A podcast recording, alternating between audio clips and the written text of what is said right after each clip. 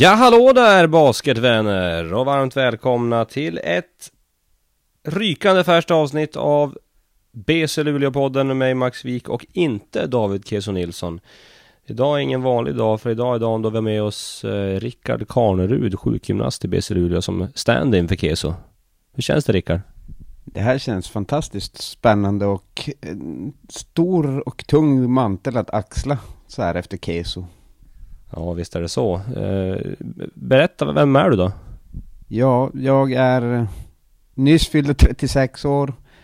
Har väl hållit på med basket i, känns som urminnes tider, men har coachat i tio år. Eh, haft hand om några av pojkarna i BC idag. Just nu driver jag eget bolag och är med då runt laget som sjukgymnast har hand om alla eventuella skador och välmående. Härligt. Du är mannen bakom Jonte Arvidsson och Adam Rönnqvist. Det är, kanske inte alla känner till. Ja, det kan man väl säga. Till viss del. Vem har haft mest eh, finger med i spelet av de två? Jag skulle nog säga Jonte. Vadå då? Ja men vi, det vart nog flest år med Jonte så att det Men jag brukar inte ta åt mig så, så jättemycket cred på den punkten. Det gjorde jag åt dig nu istället. Det är ju så här att du och jag sitter här i Norrköping nu på Scandic Nord. En liten bit utanför stan. Vi har följt med när det är final så passar det oss att hänga på. Eh, fint folk, eller vad man säger. Och eh, vi har final två som väntar ikväll. Förhoppningsvis får vi ut det här innan finalen, det tror jag inte ska vara något problem. Men, vi har, vi, men jag tycker ändå vi ska börja prata om final ett som spelades på hemmaplan i onsdags. Som ju blev en ganska bekväm historia. Vad, vad, vad tyckte du om matchen? Du som såg den nere från golvet. Jag tyckte att vi spelade faktiskt riktigt, riktigt bra. Alltså vi gjorde ju det vi skulle och vi spelade bra försvar. Hade bra press på de spelarna som vi ville ta bort. Tillät inte så mycket enkla saker eh, och sen försökte vi hålla bra tempo i anfallet och det tyckte jag syntes ganska tidigt i matchen att de Norrköping inte riktigt kanske orkade med. Det kändes som att det fick ruggigt många öppna trepoängare, framförallt från, från våra stora killar. Absolut. Eh, sen var det väl, tror jag, tur för Norrköping att vi inte riktigt hade en skott då, eh, på Tim och Tom där i början av matchen. För hade vi haft det då hade det nog blivit en ännu enklare resa. Det var som att det satte sig i huvudet för Tim där. De brukar ju gå i men då såg man att första bom, andra bom, sen började han fundera. Och så går det bara ut för sen. Det där känner man ju igen. Absolut, det vet man ju själv när man spelade eller spelar på, på fritiden. Att det missar, börjar man missa så då blir det lätt att det sätter sig i huvudet och så är man djupt nere. Men de här pojkarna är ju professionella och det tyckte jag man såg i andra halvlek att de fortsatte. De hade ju grönt ljus att skjuta och när de skulle ta skotten när de kom eh, till dem. Så att, och det tyckte jag, Tom gick ju bräschen där och visade att han fortsatte att bomba och drog i två raka treor där i andra halvlek som lite var väl, tyckte jag, på vågen att det var det som lite vägde över att vi som satte stopp för dem. Och jag håller med, det blev ju två eh, grymt viktiga tre poängare där. Um, mycket handlar ju om Jocke Kjellborn när man möter det där laget och han, eh, han kommer ju försvara. Vi vill ju att han ska försvara någon av våra stora killar som kan skjuta och dra ut honom från tre poängs eller tre sekunders området. Uh, vilket vi lyckades bra med. Men han, går, han kliver inte ut riktigt hela vägen. Nej, det är ju, det är ju, tycker jag, en ganska tydlig taktik från Norrköping att de vill de vill kanske sätta lite griller i huvudet på våra storpojkar om de börjar missa att att Jocke står där inne och lite släpper de öppna skotten. Och det är ju det är en liten gambling från dem. Nu hade de ju som sagt tur i första halvlek. Att vi sköt ganska dåligt. Men sen då som sagt i andra halvlek i första matchen så visade vi ju att det går inte att släppa storpojkarna ute på trepoängslinjen för då drar vi i bollen. Det känns som att vår kille var kanske lite nästan lite chockad över att de var så öppna.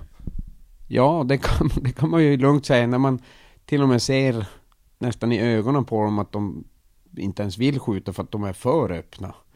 Då, mm, ja, då sätter det sig rätt i huvudet. Men sen, återigen, när man väl bara spelar spelet och tar, det, tar skotten och är bestämd, så då går de ju i.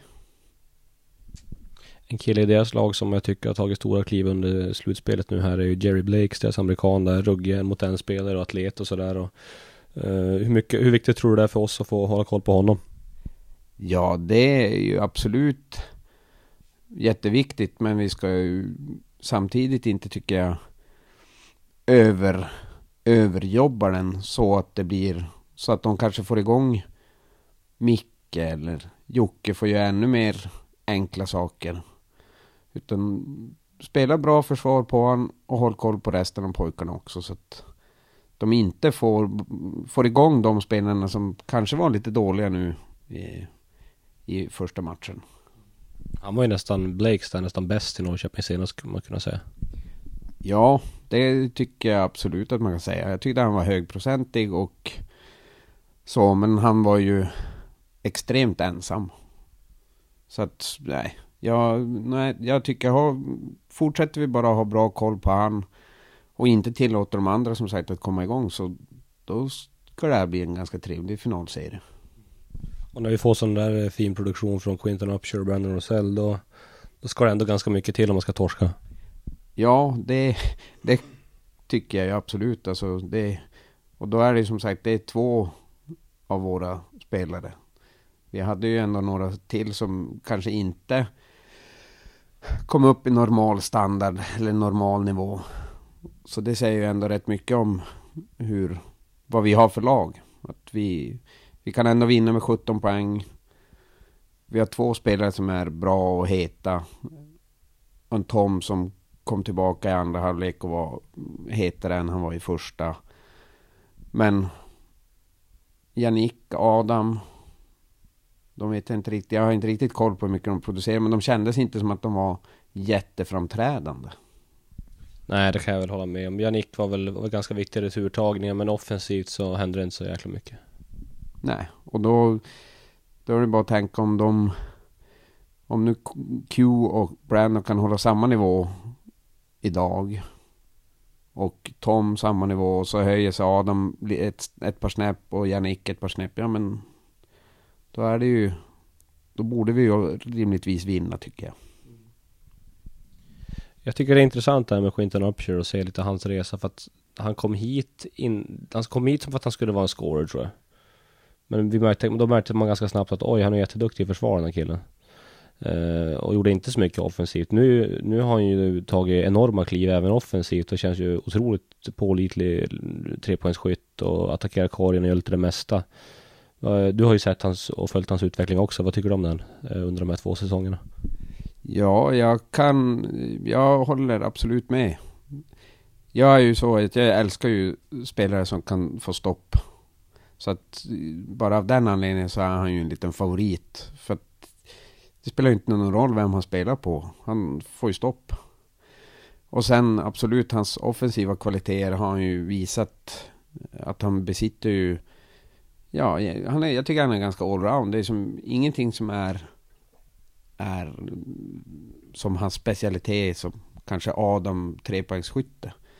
Men det man måste gilla med han är ju att han gör ju aldrig någonting på 50 procent utan attackerar han så attackerar han ju för att göra poäng och det smäller.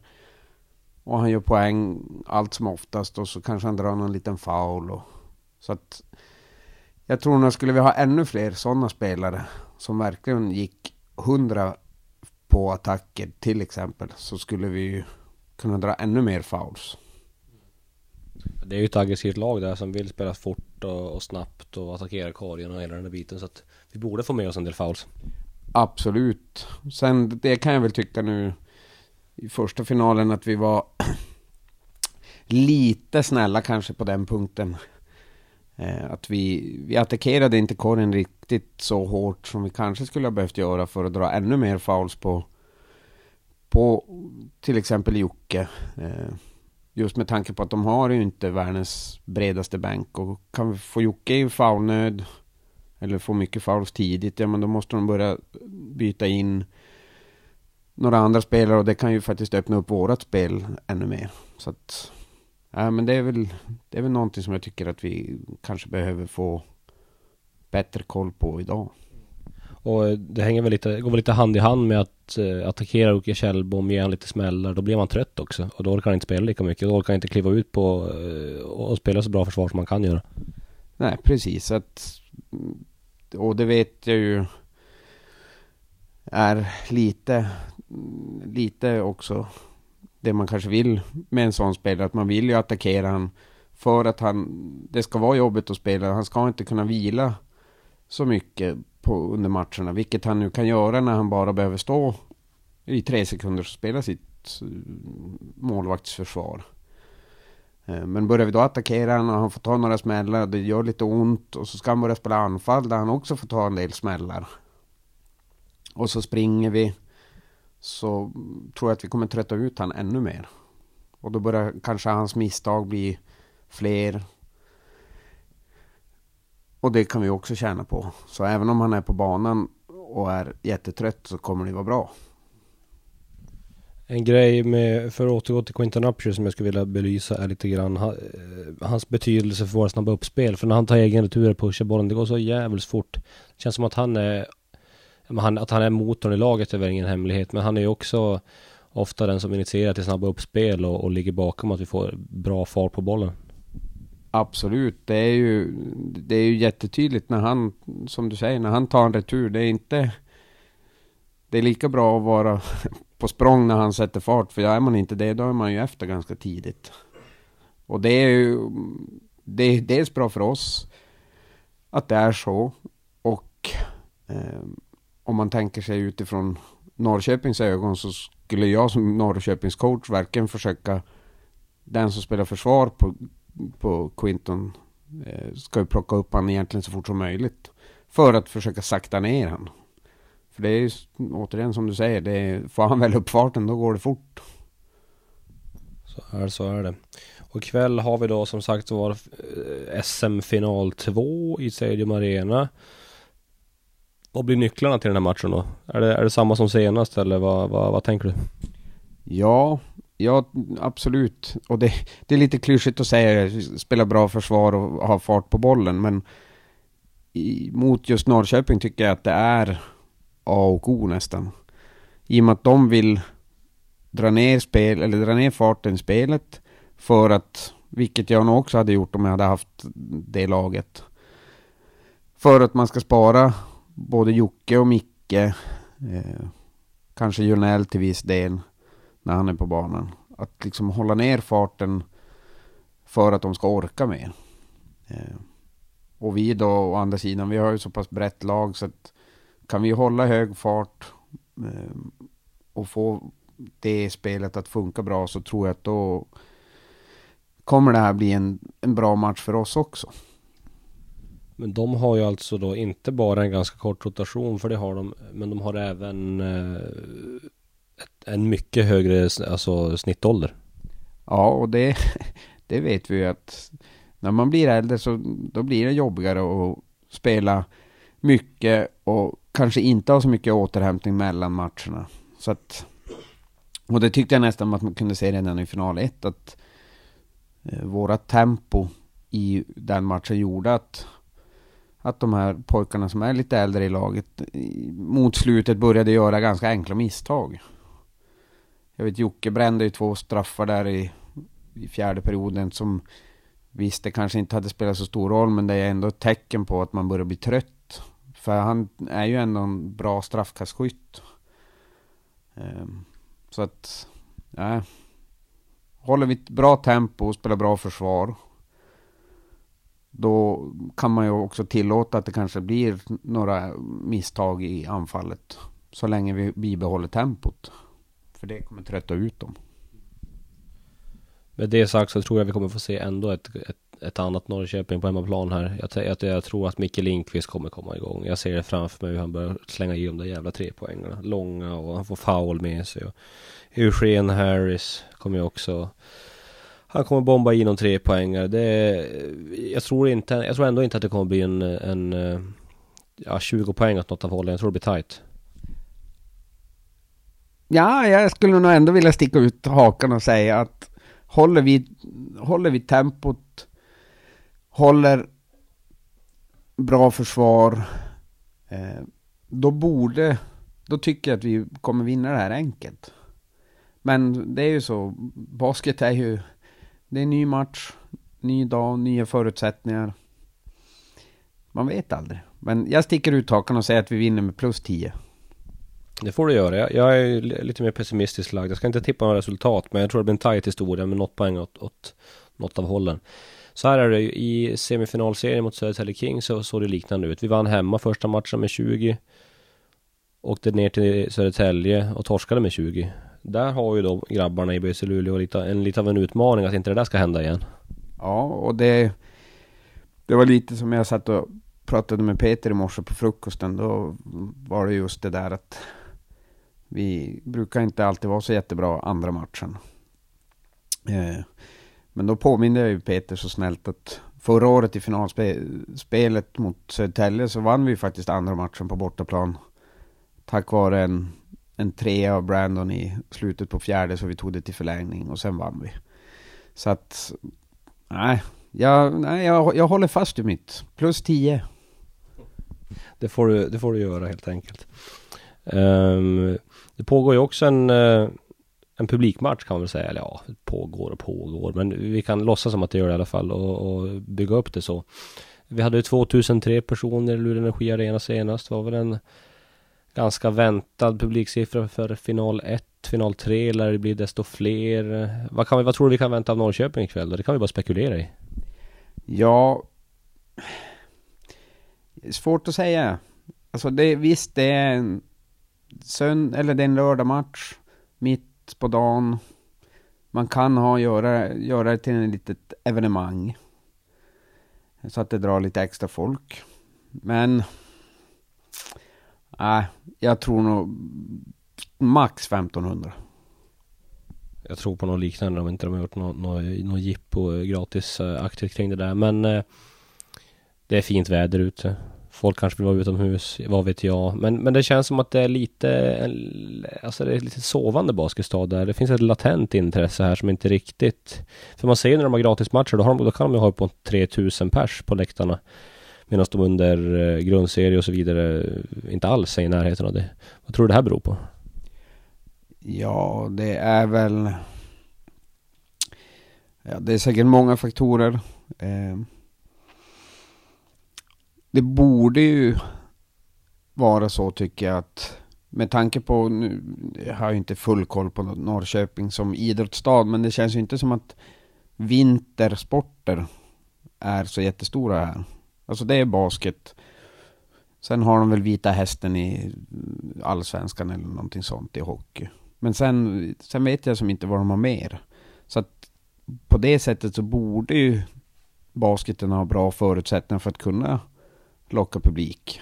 Eh, så så jag vet inte riktigt. Och nu, då om man vänder på det, nu är det ju vår, vår sommar eller vår vinter här och då har fotbollen dragit igång. Norrköping har gått ganska bra i fotbollen de senaste säsongerna. Så det kan ju bli en konkurrent, tänker jag mig nu i finalserierna. Nu vet jag inte om de har match hemma idag så att... Vi hoppas att de, har, att de har haft lite bättre bollkänsla än att, än att sätta på match samtidigt. Men eh, det, jag tycker det säger någonting ändå om, om eh, jobbet som krävs för att få folk till läktaren. För de, de kommer inte automatiskt och sätter sig på läktaren. Inte ens i Luleå gör de det. Det är ett jäkla jobb dag ut dag in för att, för att fylla hallen och så vidare. Och eh, Norrköping är ju ett, en klubb som har varit, jag menar historiskt, tittar du på basketligan sedan starten 92-93 så har, det här är ju nästan en, alltså de har ju varit bra länge. Det är många finaler, det är flera guld liksom. Det är det är inte så att det saknas framgångar direkt. Nej, men det är ju som du säger, man måste göra lite som vi pratar om när man coachar basketlaget. Man måste göra jobbet mellan matcherna också. Man kan inte bara stå där på matchdagen och tro att man ska eh, ha en succé, utan man måste ha en organisation runt omkring också som gör jobbet med att marknadsföra matchen, med att marknadsföra sporten, jaga sponsorer, eh, skapa lite, ja men, skapa lite snack på stan om laget och klubben. Det håller jag absolut med om och eh, en snubbe som eh, är duktig på det där med att eh, få lite rubriker, få lite surr, det är Bryce Massamba. Sång och dansman. Entertainer. Han eh, har ju haft, han har varit igång lite under slutspelet här får man ändå säga. Han sa att, att Södertälje Kings, vi hatar dem och de hatar oss och så vidare. Och nu då inför finalerna mot Norrköping så öppnar han med att kalla Stadium Arena för en skithall. Uh, vad, vad, tycker du om hans, uh, om hans framfart under slutspelet? Ja, det är ju, man brukar ju säga att all publicitet är bra publicitet. Och det är väl lite så tycker jag med Bryce uttalanden ibland. Eh, sen vet man ju med Bryce också, om man nu känner han lite grann, att det kanske är mer just snack för att få rubriker än något större allvar i att man hatar motståndarna och man tycker att det är en skithall som man ska spela i. Och sådär. Så att, ja. Men det är ju, visst, jag, på ett sätt måste man ju ändå tycka att det är kul att han ändå skapar lite snack och lite sådär aggressiva uttalanden. Jag tycker ju faktiskt att det hör till slutspelet lite grann. Det är vi lite för snälla i basketligan generellt kan jag tycka. Tacka vet jag hur det såg ut på eh, Torbjörn Gerkes eh, spelartid. Det var det andra bullar. Ja, det kan man ju, det kan man ju lugnt säga. Eh, nej men det, det var ju... Nu ska vi inte promota eller framhäva att det är bra att det blir nästan slagsmål på planerna, men, eller på planen, men jag kommer så väl ihåg eh, en finalserie som Plannja då hade mot just Norrköping. Då det var, då Jens Tillman i, jag tror det var en tredje final i Delfinen, nästan började slåss med Fred Rains och Jeffrey Taylor senior. Eh, och det var ju sådär, ja men det blev lite, det blev lite, lite hat på planen. Och det mm, fick ju oss som satt på sidan att bara härja ännu mer och skrika ännu mer på Norrköping. Så att det blev lite så vill man ju att det ska vara, men det ska ju aldrig vara det får ju aldrig vara mm, riktiga personangrepp eller sådär, utan man får ju försöka hålla det på en, en bra nivå. Men lite känslig måste det få vara. Det håller jag faktiskt med om eh, och eh, jag vill absolut inte se att det ska vara några knytnävar som flyger eller något våld på det sättet. Det är, det är helt emot och personangrepp såklart också men eh, det måste ju hända lite grejer för fan. Och, och, Norrköping är ju ändå ett lag som vi har lite historia mot. Jag pratade med Håkan Larsson igår kväll då, assisterande coach och, och eh, klubbikon ibland, jag får man ändå säga. Han eh, framhävde ju eh, Norrköping som kanske den största antagonisten genom tiderna mot Plannja, i alla fall under hans spelår. Ja, det, så var det ju. Och vi hade ju, som sagt, vi som satt på sidan, vi hittade ju våran lilla hackkyckling i David Bergström som vi det var, där var det väl på gränsen till personangrepp, men nej, vi, vi gick nog rätt hårt åt han. Men det var ju också så, man gick ju hårt åt dem som man faktiskt kände mest respekt för. Alltså de som man var rädd för skulle ta, ta guldet eller matchen ifrån oss. Så att, ja, jag kan nog hålla med Håkan om att Norrköping var ett riktigt en riktig ärkerival på det goda 90 och början på 2000-talet. Det beror ju såklart på lite vilka karaktärer de har i laget också. Fred Rains var ju en sån. När han, när han spelade i Plannja så älskar man ju honom och när han spelade i Norrköping så Ja, han, han lät ju munlädret gå så att säga. Ja, det, det kan man ju lugnt säga. Det, det är ju som du säger, det, var en spelare som man hatade när han inte spelade ens eget lag och när han spelade i, i Plannja så älskade man honom. För att han kunde ju verkligen komma in under skinnet på folk. Och sådana spelare måste vi... Lite mer sådana profiler skulle man behöva. Eh, om jag säger så här. Det här är ju ett, ett klassiskt uttalande. Jag vet inte om det, jag har försökt leta efter artikeln. Men det sägs att att eh, en gammal planerspelare eh, vid namn Torbjörn Gerke har sagt så här efter en förlust en gång. Jag har inte hittat artikeln som sagt var det är, inte, det är långt ifrån PK, men det var andra tider då, det måste man komma ihåg. Han sa då efter en förlust att vi spelade som ett gäng transvestiter i högklackat. Känner du igen det här? Ja, det där, det där ringer någon liten klocka i mitt huvud att jag har hört det där. Men han var ju också ganska frispråkig. Jag har, svår, jag har svårt att se någon i basketligan säga det idag i alla fall. Ja, det pre precis. Det är kanske inte riktigt politiskt korrekt, men eh, man kan väl säga att Bryce är väl så nära Gerke man kan komma i form av att komma med härliga, eller härliga, men komma med uttalanden som kanske får lite mer tidningsrubriker än vad de skulle behöva. Så kan vi säga, absolut. Um, jag tycker vi ska gå igenom spelare för spelare. Det här har vi inte gjort tidigare. Uh, lagen som vi har framför oss. Vi vet ju mycket väl vilka som spelar i BCU. Vi vet ju även mycket väl vilka som spelar i Norrköping Dolphins. Men spelare för spelare ska vi få, tycker vi ska recensera och gå igenom och, och konstatera var finns övertaget? Vem vinner på de här positionerna? Uh, nu, är, nu kommer det inte bli riktigt position för position. Det kan bli någon forward som matchar upp mot någon guard och så vidare. Men det får ni leva med för de spelar ju lite Just nu har ju Norrköping en startfemma med fyra garder och en inside-spelare så att eh, På grund av skador. Eh, men vi kör, vi hoppar in i det. Eh, och På position 1 då om vi ska kalla det det Vilket kanske inte riktigt egentligen helt stämmer men Brandon Rosell, BC Luleå, Tim Skyberg Norrköping Dolphins, det är inget snack. Nej, den, det, det känns ju som det är ju som att säga Michael Jordan mot Vråkens herrlag. Alltså det är ju som inte ens, det går inte ens att jämföra. Alltså det, nej, det är ju solklar Brandon, tycker jag. Jag tänkte just fråga, var det så, solklar Tim eller Brandon där du menar? Nej, det, det, det, det är Brandon varje dag i veckan. Nej, han är ju någonting annat ändå, speciellt i slutspelet.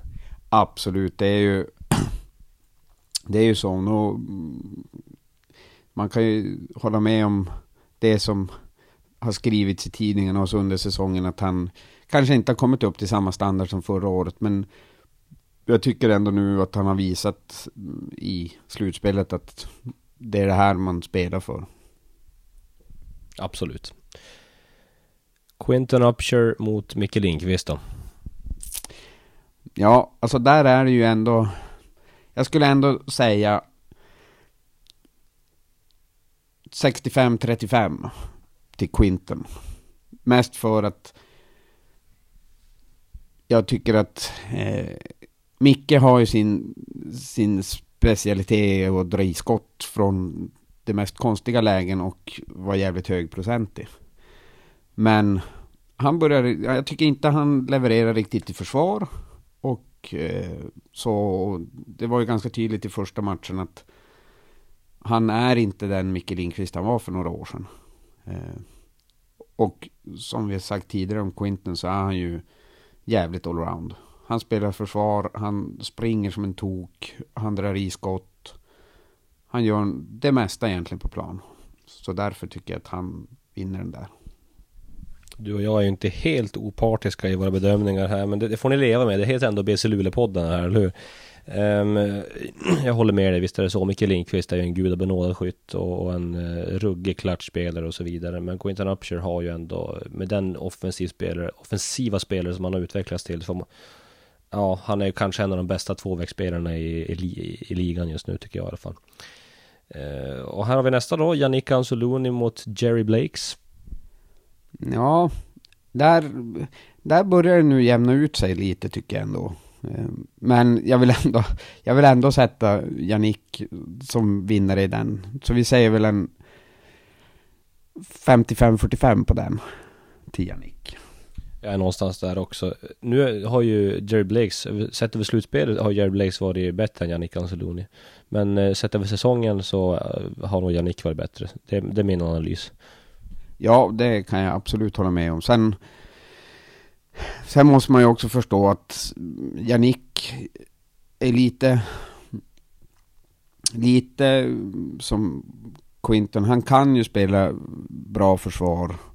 Men hans specialitet är ju faktiskt det offensiva spelet. Och han är, jag tror att han, eller jag skulle säga att han är hal som en ål.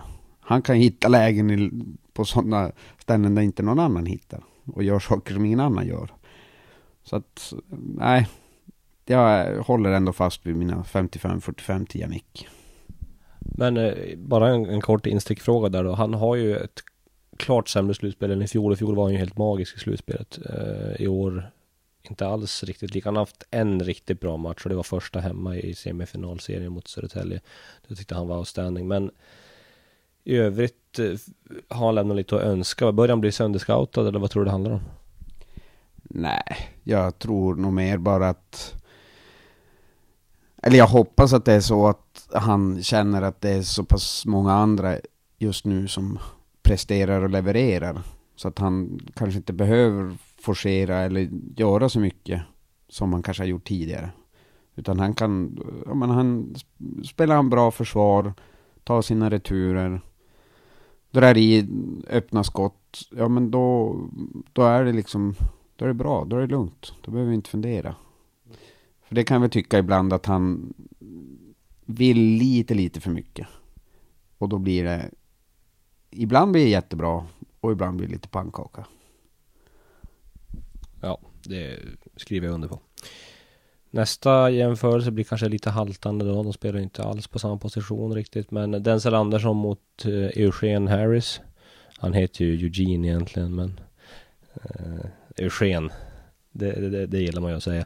Um, då ska ju sägas att Denzel Andersson försvarar ju oftast Norrköpings uh, bollhanterare. Han tar väl upp den som, som uh, tar, tar, upp bollen helt enkelt ofta. Så att på det sättet så, så kan man ju jämföra dem. Men uh, ja, offensivt Eugen Harris bättre. Def defensivt så måste ju ändå Denzel Andersson klassas som ruggigt mycket bättre. Han försvarar ju alla positioner på hela planen. Absolut, och det är...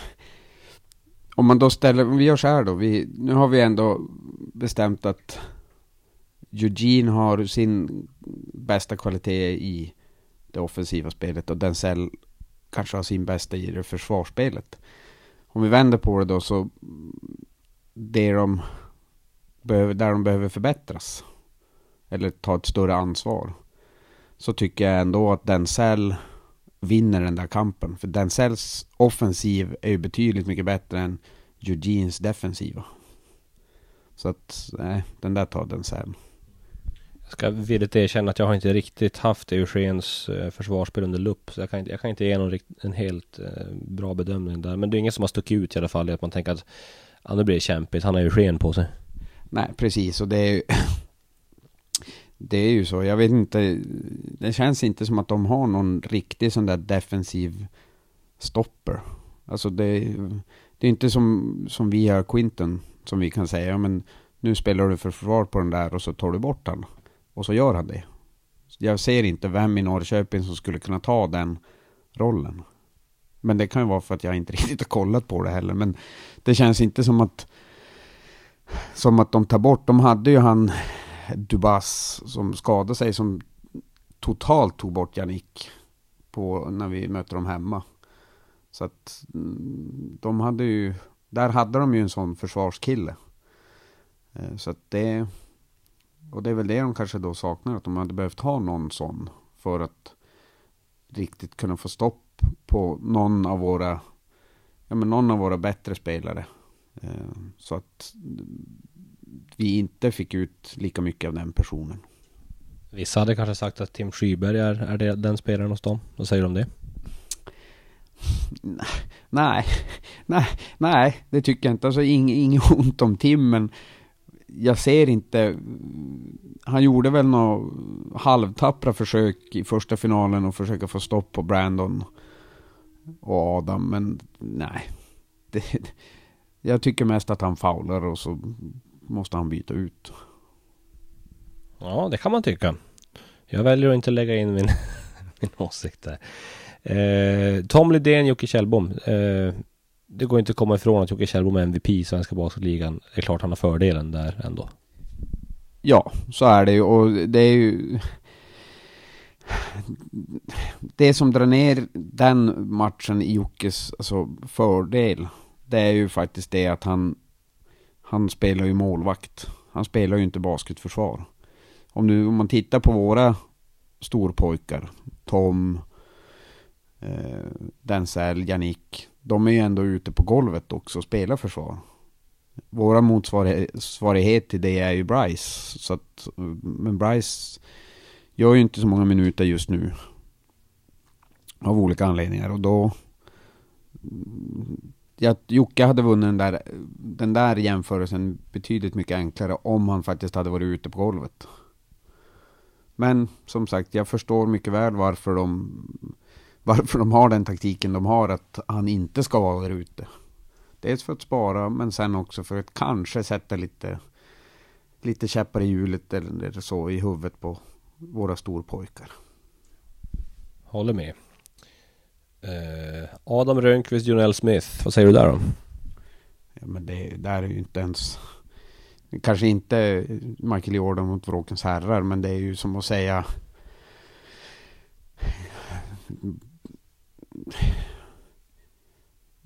Vad ska vi ta för jämförelse? Ska vi ta en fotboll? Ja, Zlatan mot... Mot... Eh, vad heter den där norrmannen? John Karev. Alltså det är väl... Alltså det är ju som att... Nej, det är ju inte ens... Jonell har en gång i tiden varit en bra spelare, men jag tycker att han verkar ju tröttare än tröttast. Men han, har, han, han jobbar på bra med sina tandpetare i alla fall. Ja, det måste han väl få göra. Men det, nej, där är det ju inget snack. Adam är ju solklar vinnare där. Fredrik Larsson, Anton Sax. Det är den sista vi tar, för vi går inte djupare än så i rotationen för att vi is inte helt enkelt. Ja, där... Eh, ja, återigen, det är ju... Fredrik Larsson har ju sin specialitet kanske i det offensiva spelet och kan när han har en bra kväll dra i bra mycket skott utifrån. Men jag tycker inte heller att han är han, nej, hans försvarsspel är ju inte kanske... Eller för oss är det ju jättebra, men inte för Norrköping. Eh, så att där, och Anton tycker jag är ju en betydligt mer komplett spelare. Anton gör ju ganska mycket saker som kanske inte alltid syns i statistik och så, men han är där. Det är en stor kropp. Han, han är ungefär, eller Denzel och han tycker jag väl är ganska lika. De kan spela försvar på bra många olika positioner. Eh. Och sen kan Anton ju faktiskt också dra i skott och göra poäng på ja, men mycket sådana här skräppoäng. Han plockar någon offensiv retur och så lägger han i bollen. En bra slutspelspjäs är han ju. Absolut. Jag skulle, jag skulle nästan vilja kalla Anton för en svensk minivariant av Dennis Rodman. Ja, det kan, ja, den är inte dum. Inte, inte, inte helt haltande. Um, vi har inte så länge kvar den här podden, för vi ska göra oss i ordning för att åka till hallen strax faktiskt. Det börjar närma sig. Men nu ska vi bjuda på ett segment som ni känner till vid det här laget, såklart. Kesos kanoner som idag kommer att heta Karnis kanoner. Vi rullar introt. Kesos kanoner du.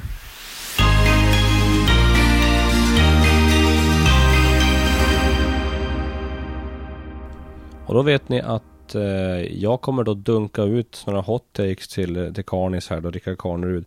Och eh, ja, kontroversiella åsikter kanske. Och så ska han få ta de här som sina egna åsikter och argumentera för dem.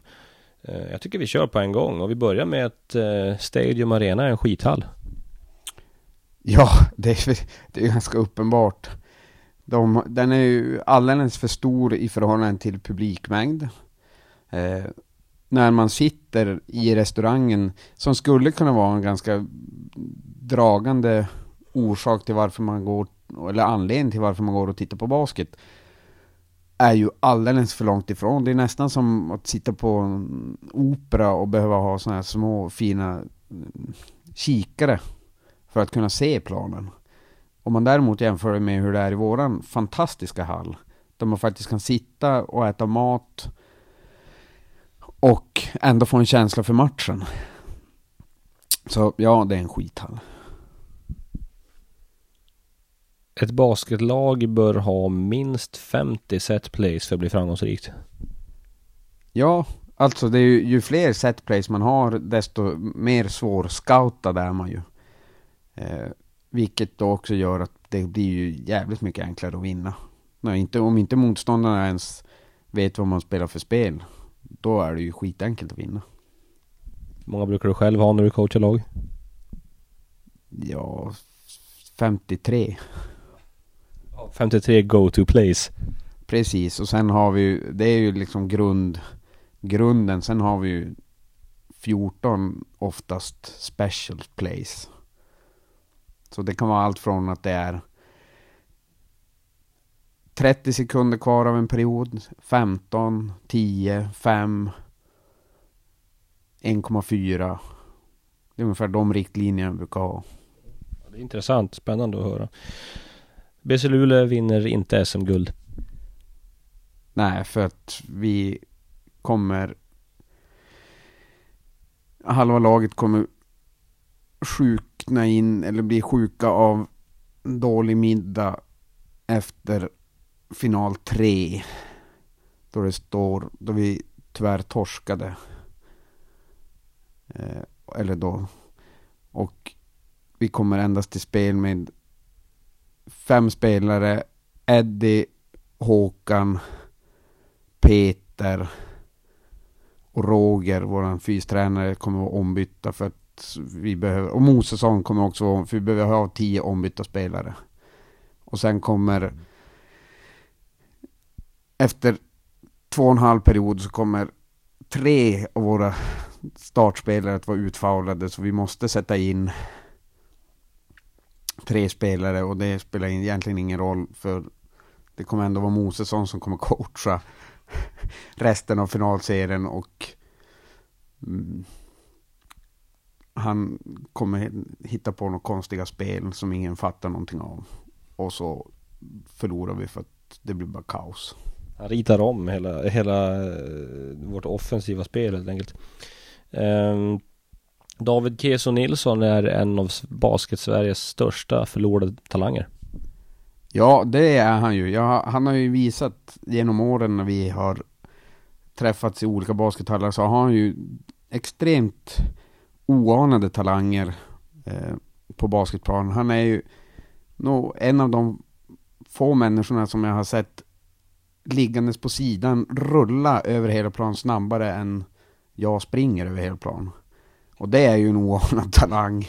Och hans halvinspirerade spin move Dirk Nowitzki fade away är ju också extremt högprocentig. Så att, att folk inte har snappat upp det där, det är ju för mig en, en oanad gåta. Det är en jävla gåta. Till sist då, östgötska, det är en vacker dialekt. Ja, det är det. Det är fint det. Speciellt när man kommer ner till frukost eller till lunchen och de säger Är det ni som är från Luleå? Ni sitter där bakom gardinen du och där är maten och serverad. Det är vackert. Hörru du, eh, har du börjat bli nervös nu? Nej, jag brukar ju alltid, jag och Per Sandström, våran marknadschef, vi brukar alltid mäta pulsen när vi träffas i hallen och Per brukar alltid ligga runt en hundra i nervositetspuls och jag ska vi se här vad den säger nu. Ligger strax över normalen, men på en 68. Och det är nog mer för att jag är nervös för att prata i podd än att vara nervös för matchen. Så kan det vara. Tack så mycket Rickard Karnerud för att du var med i det här avsnittet. Kul att ha dig här och eh, tack till alla som lyssnat. Nu ska jag ta och ratta ihop det avsnittet så vi kan ta oss till hallen och eh, ni får lyssna på det innan det börjar. Tjolahopp, hej!